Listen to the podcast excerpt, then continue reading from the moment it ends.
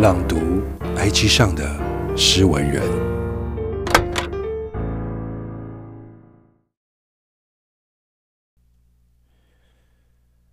热可可吐着热气，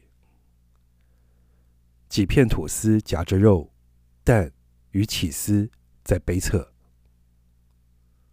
多久没有了？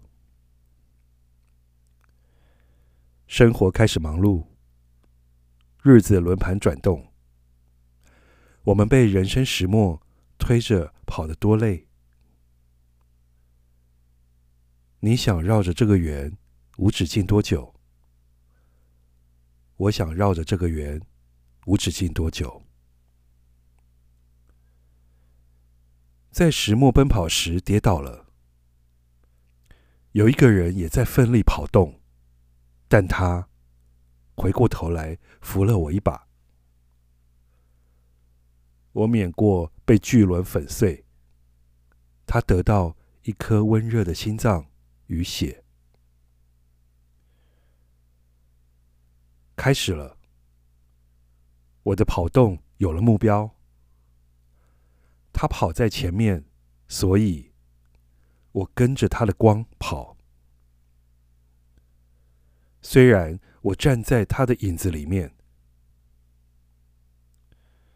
所以呢，他又为什么而跑？是因为他知道我在背后吗？那他是因为喜欢被我追，所以跑，还是厌恶？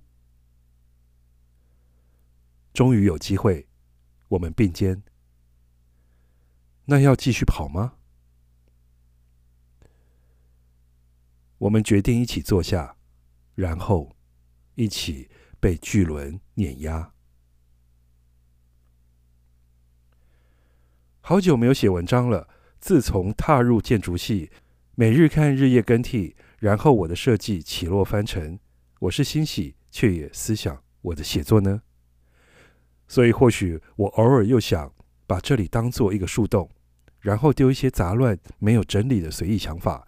跑动出来的文章，如果你不介意读完，就感受一下我不去整理思绪时，无时无刻奔跑在我脑袋的诡异念头们吧。